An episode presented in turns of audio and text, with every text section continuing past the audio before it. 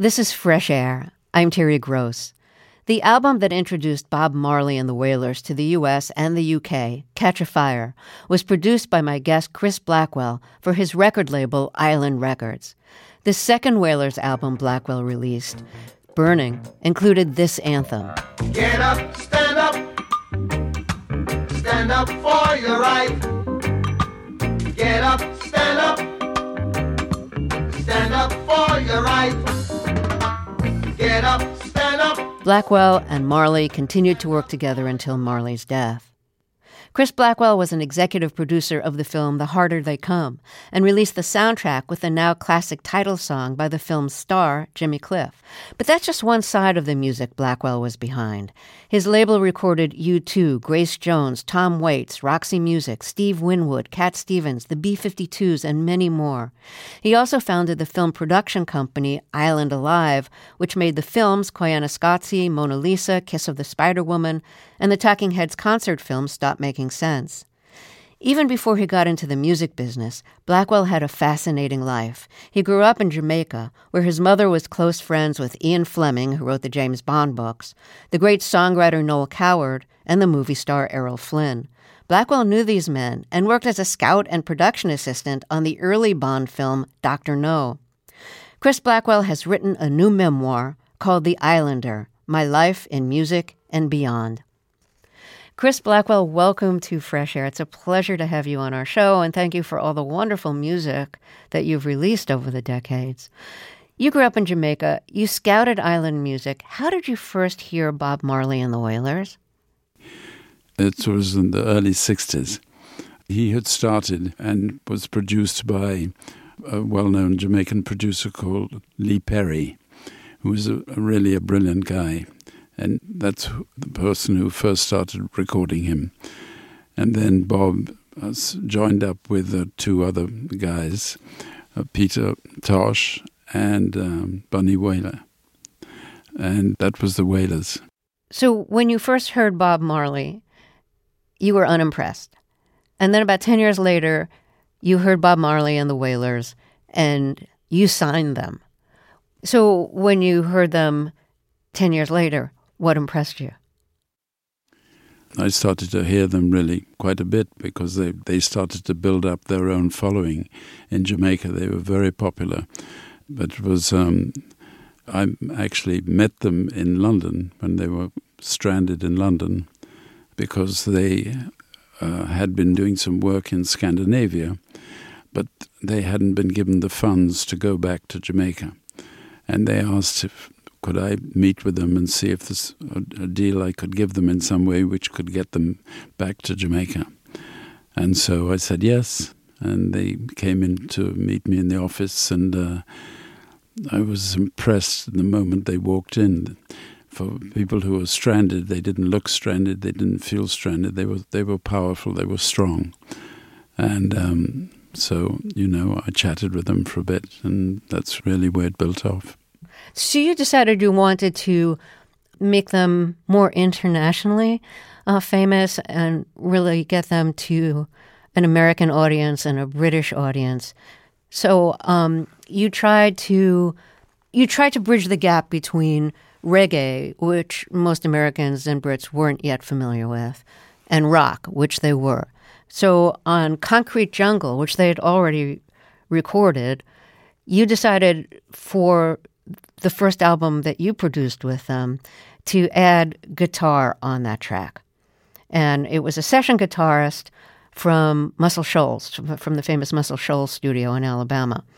Um, so tell us a little bit more about deciding to add the guitar. Well, um, I really wanted them to have a record which would appeal to people who liked rock music. And guitar is a key thing in rock music. And this guitarist I knew because I'd worked with him in Muscle Shoals.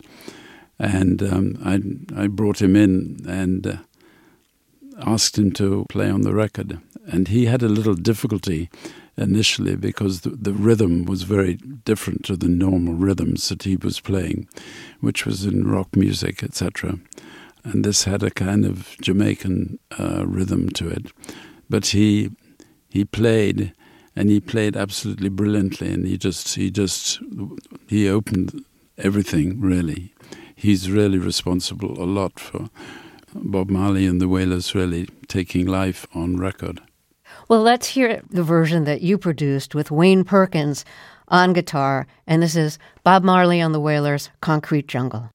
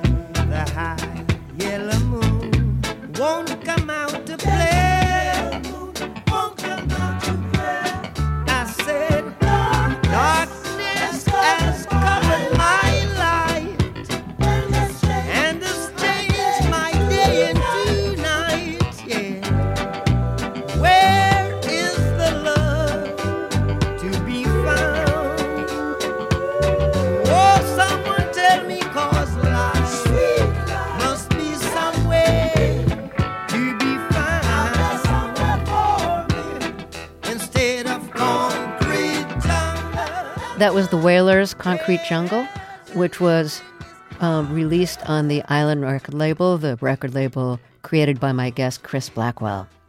And Blackwell has a new memoir called The Islander. So, Chris Blackwell, what did Bob Marley think of the guitar opening that we just heard? I think he was a little unsure about it at first, but he ended up loving it. And when I say ended up loving it, a few hours later, he he loved it. After it was it was played, we played it back a few times, and he just got a feel of it and everything. And, and he saw he saw how it fit, and it didn't it didn't sort of bury the, the reggae feel at all or the Jamaican feel at all, but it added something fresh, which he hadn't worked with before, hadn't sung with before.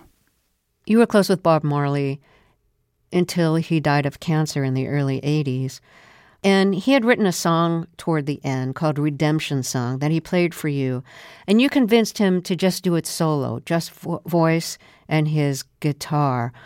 Um, why did you want him to record it that way? Because I thought it was a very moving song, a very important song, something which really would touch the soul. And I wanted, I, did, I wanted it to be just very clear, just his voice and guitar. I didn't want to hear a bass, uh, drums, uh, you know, any other musical instruments. I felt it should just be something which you just he- heard. It was very clear and it would move you. Well, why don't we hear this version of Redemption Song where it's just Bob Marley and his guitar? All pirates, yes, they rob I sold I to the merchant ships. Minutes after they took I from the bottomless pit, but my hand was made strong by the hand of the Almighty. We forward in this generation triumphantly. Won't you help to sing these songs of freedom? Cause all I ever have redemption songs, redemption songs. Emancipate yourself. That was Bob Marley, vocals and guitar singing a song Redemption Song from his final album Uprising, and that's the last track on that album. Um, it's the last track he recorded. And the last track he recorded. Yes. It seems like a fitting last track, doesn't it? It really does. It really does. So you grew up in Jamaica. Your mother's family had been the banana kings of Costa Rica. When she was born in 1912, the family relocated to Jamaica after she was born and developed sugarcane fields and then bought rum manufacturing companies. Your father was born in England. His father was Irish and was a descendant of the founders of the Crosse and Blackwell Food Company. So it sounds like, yeah, you came from, uh, you know, a very, very privileged background in Jamaica. Um, your mother was friends with Ian Fleming, who wrote the James Bond novels, and a couple of the characters in his stories were inspired by your mother. Which characters? One was called Pussy Galore, and the other one was called. Um, gosh, I can't remember that. I can't remember the other one, but that was that was the main one. but it was the character Ursula Andress played. That's right, Ursula. Yes, that's right. Um, so you got your start in music, scouting records for jukeboxes, uh, and at one time you were responsible for sixty-three jukeboxes in Jamaica. And for people who, who are too, too young to remember jukeboxes, you'd put in a coin or two and choose the record you wanted to hear, and the record would play. What was the importance of jukeboxes in Jamaica at the time you were filling the jukeboxes? Well, if you were making a record, your best opportunity to get it played by um, people would be uh, in jukeboxes because um, the radio station would play usually English recordings. Winifred Atwell, who was a hugely popular uh, piano player in England, or American music would be mainly played on the radio, and Jamaican music wasn't played that much. You also scouted records for sound systems, and these were the sound systems, you know, that basically DJs would use at parties. Um, why were sound systems so important in Jamaica in spreading new music? Well, they made these speakers, massive speakers. I mean, really would be like 15 foot high, you know, with huge, huge uh, speakers in them. And you could hear them four or five miles away, literally, when they were blasting in the country. And it was great. I mean, it was really exciting. And then the closer you got there, the more people there were there. And that's really where all the action was. And the people who did those sound systems, you know, they, they carried liquor, liquor there, and uh, played the music there, and the people would pay an entry fee there. And what I did was look for recordings which I thought that they would really like, and bring them to Jamaica and sold it to them. Oh, and you describe it that it was like very competitive because each person who had a sound system wanted to have great music that no one else had. So you'd scout records, including in the U.S., and then scrape off the label so that no one could figure out what it was, so that they couldn't couldn't find it. Um, That's right. Yeah, it sounds it sounds like it was quite a time. It sounds like very unique to Jamaica. Well, it it was really great thinking back on that period in time. It was great fun, and it was really exciting when those sound systems would be blasting. You couldn't, you couldn't believe how loud they'd be, and you'd find people sometimes sleeping on the speakers, and you'd think, how can they be sleeping on the speakers? You can hear the music three miles away, but they would be sleeping on the speakers because they'd been up for one or two days, probably playing the recordings. It was hilarious. You decided to start your own record company. You'd been hunting for records and for jukeboxes and for sound systems and it was a, an exciting way to to learn uh, to earn a living, and you were also very excited by the music you were finding and loved scouting music. So you decided to start your own record company, which was Island Records. Did you have a creed when you started the company of like how you wanted to define yourself and Island?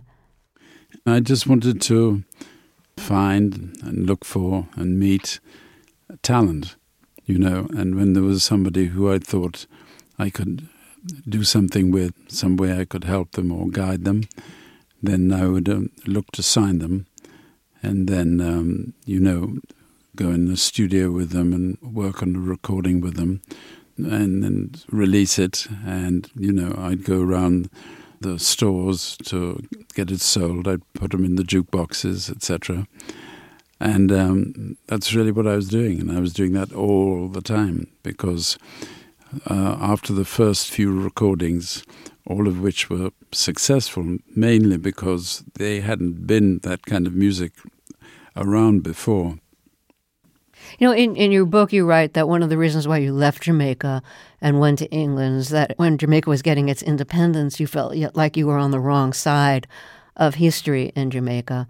And, you know, your parents or your mother's family had a, banana plantation in Jamaica. Um, so I'm wondering what it was like for you to work with artists. How did you bridge that gap? Did they see you as, you know, representing the colonizers? I don't think so, really, because um, you know I didn't sort of live that kind of way. I was I was very close with uh, Jamaicans. You know, I I really was. I cared a lot for them. I loved them a lot, still do. They're wonderful people, and um, I went to England really because I felt that the music that I was doing could really start to work in England, and I could open it up to a much wider audience than just Jamaica. The first big hit that you had after starting Island was a song called My Boy Lollipop by Millie Small. Now, she, she was what, 15 when you recorded her? 16, maybe 17. So you wanted to bring her over to England to record her, but you needed her mother's permission. And she had a very unusual sound, a, a really kind of high pitched voice. What attracted you to her? And how did you match up the song My Boy Lollipop to her? The song was written by Robert Spencer of the doo wop group The Cadillacs.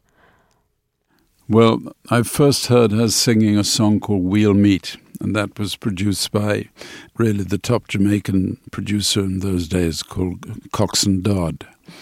And um, whenever I played it for anybody in England, they would insist that I, I give them, I let them take the record they wouldn't leave my house unless I would let them take the record. And I thought to myself, well, if, if everybody loves this that much, I should really go and check out and see if I could maybe bring her over to England and find a hit for her in England. So that's what I did. I went to Jamaica and I brought her back to England. And um, I also brought a guitarist, a Jamaican jazz guitarist, a brilliant musician. I brought him over too and Ernest Ranglin was the guitarist. And we went in the studio, and um, when we produced that record, it was only one minute and 58 seconds. And um, when I heard it, I knew it was going to be a hit. I just knew it. I don't know how to tell you why I knew it, but I just knew it because it just felt perfect. Well, I will tell you before we hear this record that I used to do, I think, a not half bad Millie Small impression. really? yes, I would do that for my friends, and they, I think I think it's fair to say they thought it was like not bad. so, uh, that's good. So let's hear "My Boy Lollipop." This is Millie Small.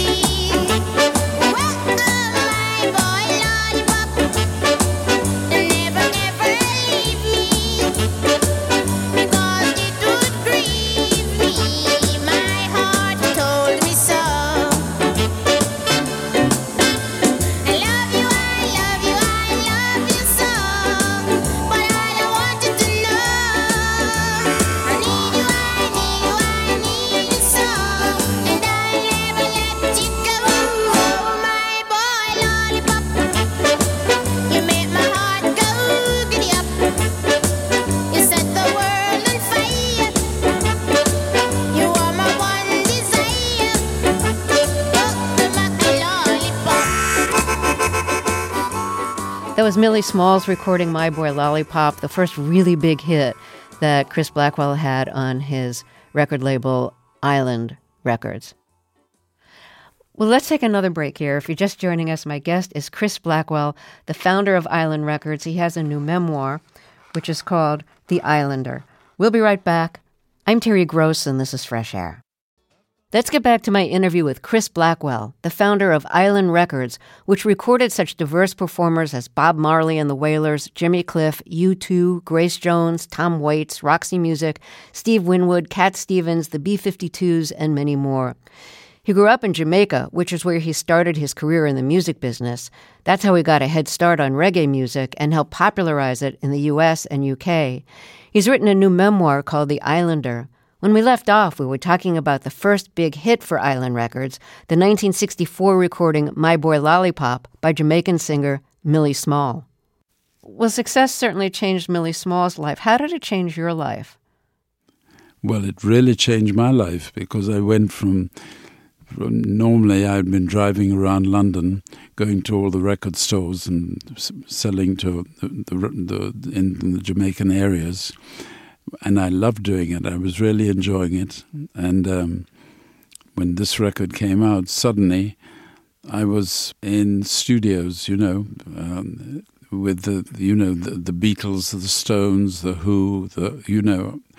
So I went from nowhere to being right up at at that kind of top level in terms of connections. It wasn't that I didn't be, I wouldn't didn't become personally top it was just that I was around them, and it changed. It, it you know, changed my life. And suddenly, you know, you're somebody that people will will call you and and say, oh, they'd like you to do a record, which is in fact what happened, and that's how the Spencer Davis Group.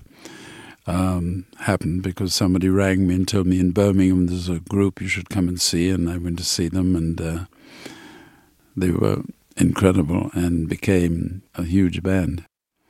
And uh, I went to Birmingham one weekend uh, and uh, I heard a band playing and um, they sounded really, really good. And I was walking up some steps because the band were playing on the third floor.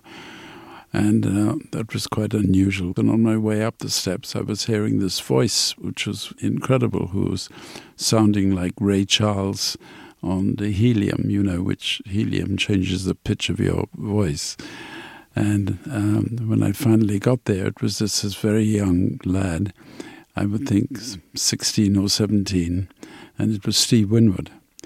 And that started um, the band um, Spencer Davis Group. What's the Spencer Davis Group song that you feel like you had the most influence on? Well, the first one was called Keep On Running. And that was actually written by one of the Jamaican artists that I recorded right at the beginning. That was the first one, Keep On Running. And then uh, they went on to make some really great recordings, wonderful recordings. Steve Winwood was a masterpiece as a singer, songwriter, and musician. You know, he, he could play guitar, keyboard, piano. He was just a master, and I'm sure he still is.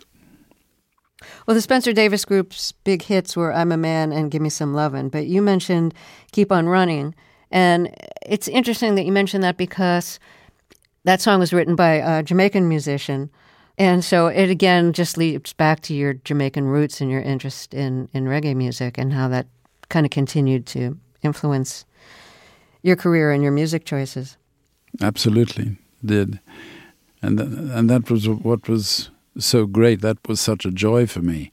The fact that that was happening, you know, the fact that I was able to get that to happen was great. And whether it was Jimmy Cliff or Wilfred Edwards, who was the person who, who wrote that first song, Keep On Running. It, it wasn't Jackie Edwards? Well, Wilfred is his real name. I thought Wilfred was a little little difficult, so I changed it to Jackie. Oh, oh, you I changed his name? to change it today. yeah. Oh, that's funny. Okay, so let's hear the Spencer Davis group. Keep on running.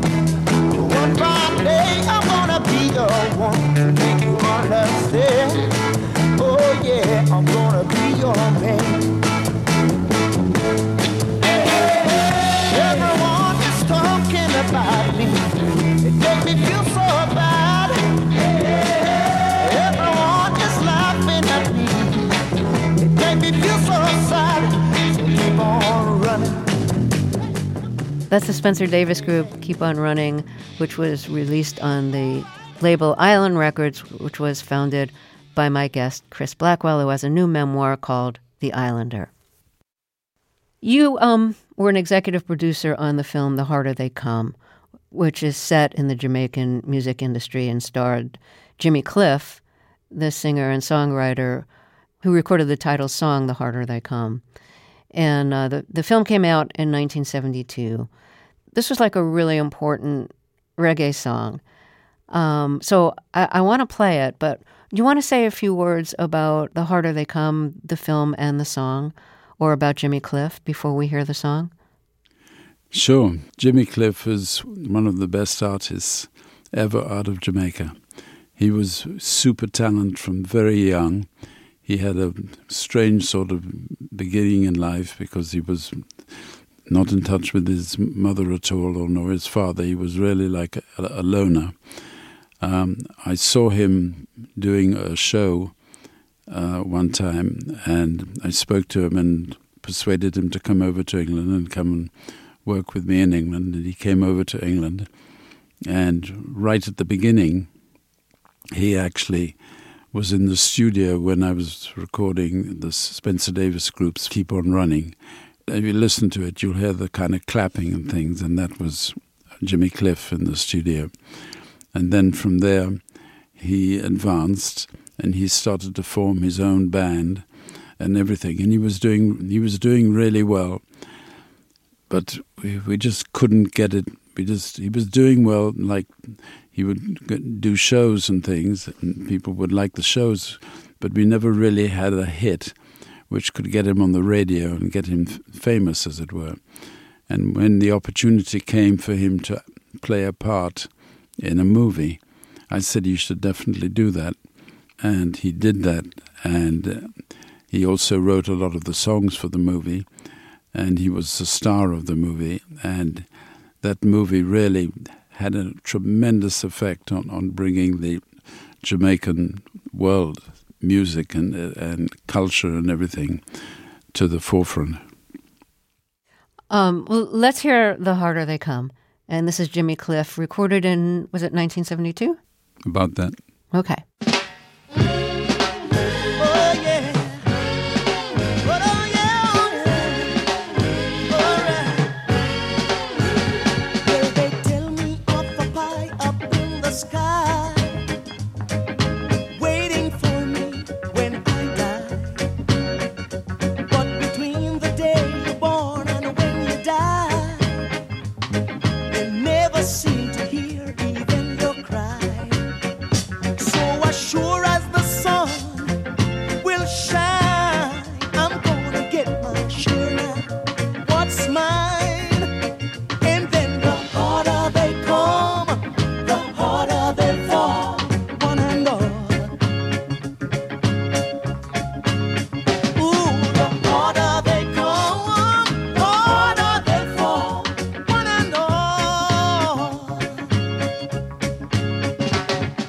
That was Jimmy Cliff, The Harder They Come, and the album was released on Island Records, the record label uh, created and owned by my guest, Chris Blackwell. Well, let's take a short break here and then we'll talk some more. If you're just joining us, my guest is Chris Blackwell. He was the founder of Island Records and the movie production company Island Alive. Now he has a new memoir called The Islander, and the island refers to Jamaica, where he is from. We'll be right back after we take a short break. This is Fresh Air. Support for NPR and the following message come from Culturelle. For reducing occasional bloating, gas, and diarrhea, Culturelle Digestive Daily Probiotics are designed to support digestive and immune health and are the number one pharmacist recommended probiotic brand according to a 2021 survey among pharmacists. Use code NPR at Culturelle.com to save 20% on your order. These statements have not been evaluated by the Food and Drug Administration. This product is not intended to diagnose, treat, cure, or prevent any disease. So, we've been talking mostly about the Jamaican music that you produced. But after moving to England, you produced a lot of British performers. And um, one of the groups you produced was U2. Um, and you were unimpressed with them the first time you heard them. On record on a tape, and then you heard them in person and signed them. What made you so enthusiastic after being not so much? Well, because of their passion and because of their drive. I never produced um, U2, actually. Never produced any records with U2. U, U2. You released them, but you didn't produce them. Yes, released them, right. But um, U2 ran their own show all the time. They, were lucky in that they had a man who was a really good manager, and he he recognized the talent in the band, and he did a great job for the band, and the band, you know, lived up to it and expanded it and became who they became, the biggest bands in the world. So, um, Joshua Tree was a huge success. U2 was a huge success. But the success kind of led to some financial problem indirectly for Island Records because you had taken some money and invested it in your film company, and then you ended up owing uh, U2 an enormous amount of money in royalties because their music was doing so well. So it's like an example in the music industry or in the entertainment industry how success can sometimes cause problems for for for the label. So how did you end up working that out? Because you didn't have the money to pay the royalties. Well, the, the best way to sort it out was to was to offer them an interest in the label itself. That was the best solution. I mean, there were no there were no arguments about the whole process. What had happened is this film I did didn't really work, so I didn't really have have, have the funds. I, I didn't deliberately not pay them when it was due. I just didn't have the funds. And when when that happened, I, I, we we were able to sit down and work out something because the relationship between myself and the band and the management of the band was was always good. It's good to this day, and um, that that was a way of solving a problem I had was to give them some of the company, and I was very happy to do that, and I think they were happy to do that, and we went on from there. So let's hear something from U2's 1987 album Joshua Tree, which was a huge hit for them. Do you have a favorite song from that album? Um, yeah, still can't find what I'm looking for. And w- what do you love about it? I love it because it, it's a good song. It's beautifully sung, beautifully played, everything, you know, and it's it's it's meaningful, you know. It's it's a great song. Okay, so let's hear it. And this is U2 from their album Joshua Tree.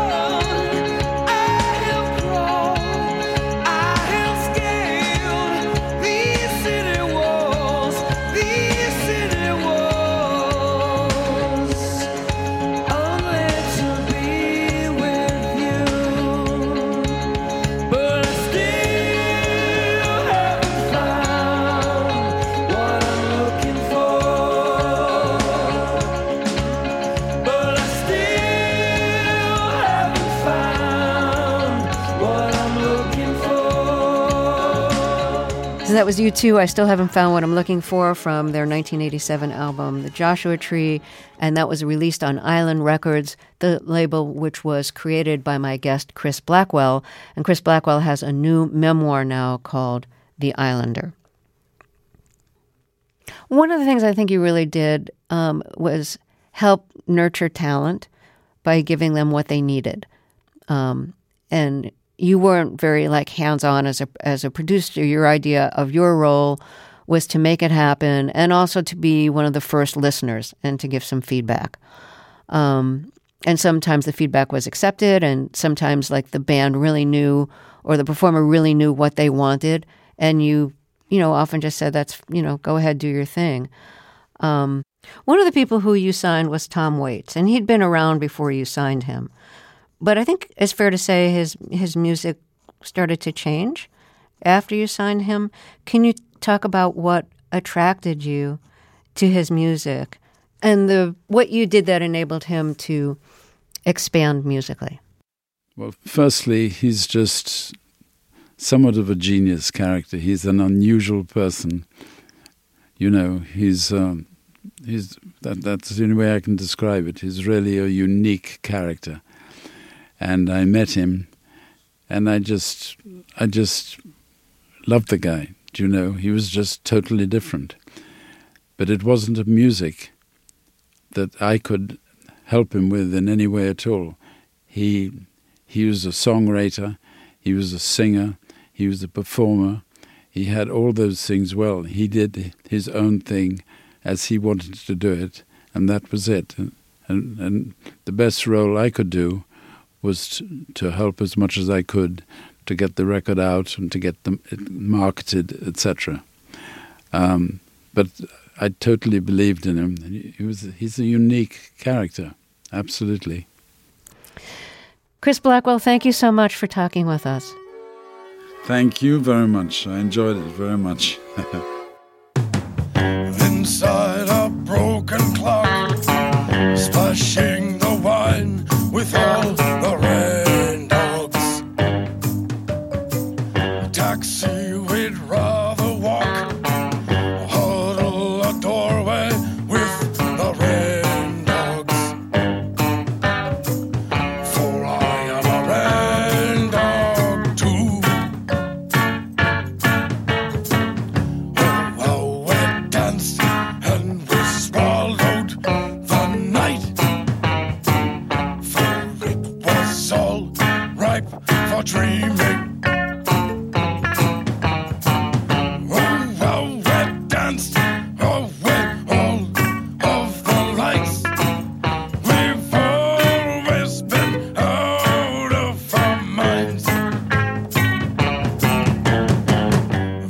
Blackwell is the founder of Island Records. His new memoir is called The Islander. After we take a short break, Maureen Corrigan will review a new book about the pioneering surgeon who led the team that reconstructed the faces of some of the men who suffered facial trauma during World War I. This is Fresh Air. The Facemaker is one book title that's meant to be taken literally. In it, medical historian Lindsey Fitzharris describes the work of a pioneering plastic surgeon who reconstructed the faces of soldiers who'd suffered severe facial trauma during World War I. Our book critic Maureen Corrigan has a review. There were no textbooks. That's the one detail amidst all the other revelations that Lindsey Fitzharris offers in The Facemaker that continues to take me aback. There were no textbooks for the British surgeon Harold Gillies to consult when he and his team were called upon to reconstruct the faces of some of the estimated 280,000 men who suffered facial trauma during World War I. Those soldiers' faces were shattered and burned by the new technologies that that war ushered in machine guns, chemical weapons, flamethrowers, shells, and hot chunks of shrapnel from explosives. As one battlefield nurse said, the science of healing stood baffled before the science of destroying. In The Facemaker, Fitzharris, a historian of science and medicine, has written a riveting, old fashioned man meets the moment account of Gillies' work in the field of plastic surgery before plastic surgery as a field officially existed.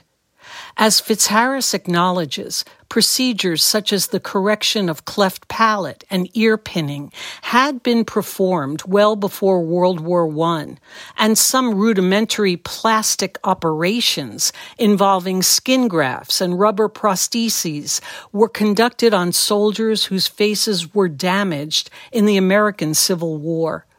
But the wreckage, the military technology of World War I inflicted on human bodies was different in kind and degree. As Fitzharris says, physical injuries were only part of the grievous wounds these men endured. Unlike amputees, men whose facial features were disfigured were not necessarily celebrated as heroes. Whereas a missing leg might elicit sympathy and respect, a damaged face often caused feelings of revulsion and disgust. In France, they were called the broken faces, while in Germany they were commonly described as twisted faces, in Britain, they were known simply as the loneliest of Tommies, the most tragic of all war victims, strangers to themselves.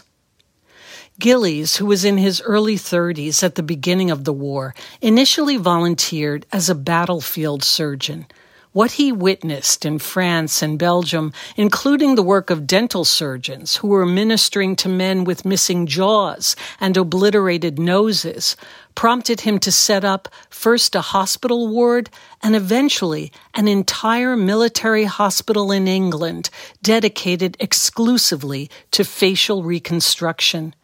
Upon the opening of that first site, Cambridge Military Hospital, casualties began pouring in some with labels indicating name, type of wound, and whether they had received an anti tetanus injection. Many, however, bore labels that simply read G.O.K., God only knows.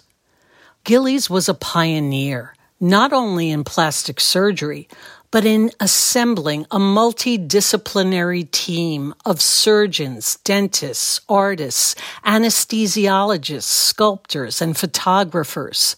This team was these broken soldiers' last best hope. There's an inherent danger of sensationalism in this subject of gruesome facial injuries, but Fitzharris is a pretty straightforward writer, relying on letters, reports, and newspaper accounts to give vivid immediacy to the patient's ordeals. Gillies, who seems to have been universally hailed as a kind, even fun loving doctor, would greet newly admitted patients with what became his trademark words of reassurance. Don't worry, Sonny, you'll be all right and have as good a face as most of us before we're finished with you. Fitzharris describes how before each major operation, Gillies would sequester himself in his office, obsessively reviewing his plan for a patient's face and smoking nonstop. Once in the operating room, Gillies and his team might have to excise thick scar tissue and maybe take skin flaps from a patient's cheek and chin to construct a new top lip. Sometimes an entire face would be drawn on a patient's chest and transplanted whole. As Gillies was perfecting his techniques through trial and error, inevitably procedures failed. Noses collapsed, skin grafts didn't take. When the soldier's wounds were too severe for surgery, the artist stepped in, surveying pre war photographs to craft lifelike masks out of painted metal. The horrible irony was that many of Gillies' recovered patients would be sent back to the front, fodder for the war machine. In The Facemaker, Fitzharris includes a few before and after photographs of Gillies' patients. It's impossible to look at these side by side photos of their faces without feeling first ashamed and then awed by what we humans are capable of doing to and for each other. Maureen Corrigan is a professor of literature at Georgetown University. She reviewed The Facemaker by Lindsey Fitzharris. Tomorrow on Fresh Air, we'll talk about some of the latest developments in the January 6th investigations by the Justice Department and the House Select Committee, and look ahead to the committee's first public hearing. Our guest will be Luke Broadwater, who covers Congress for the New York Times and has been reporting on the latest revelations. I hope you'll join us.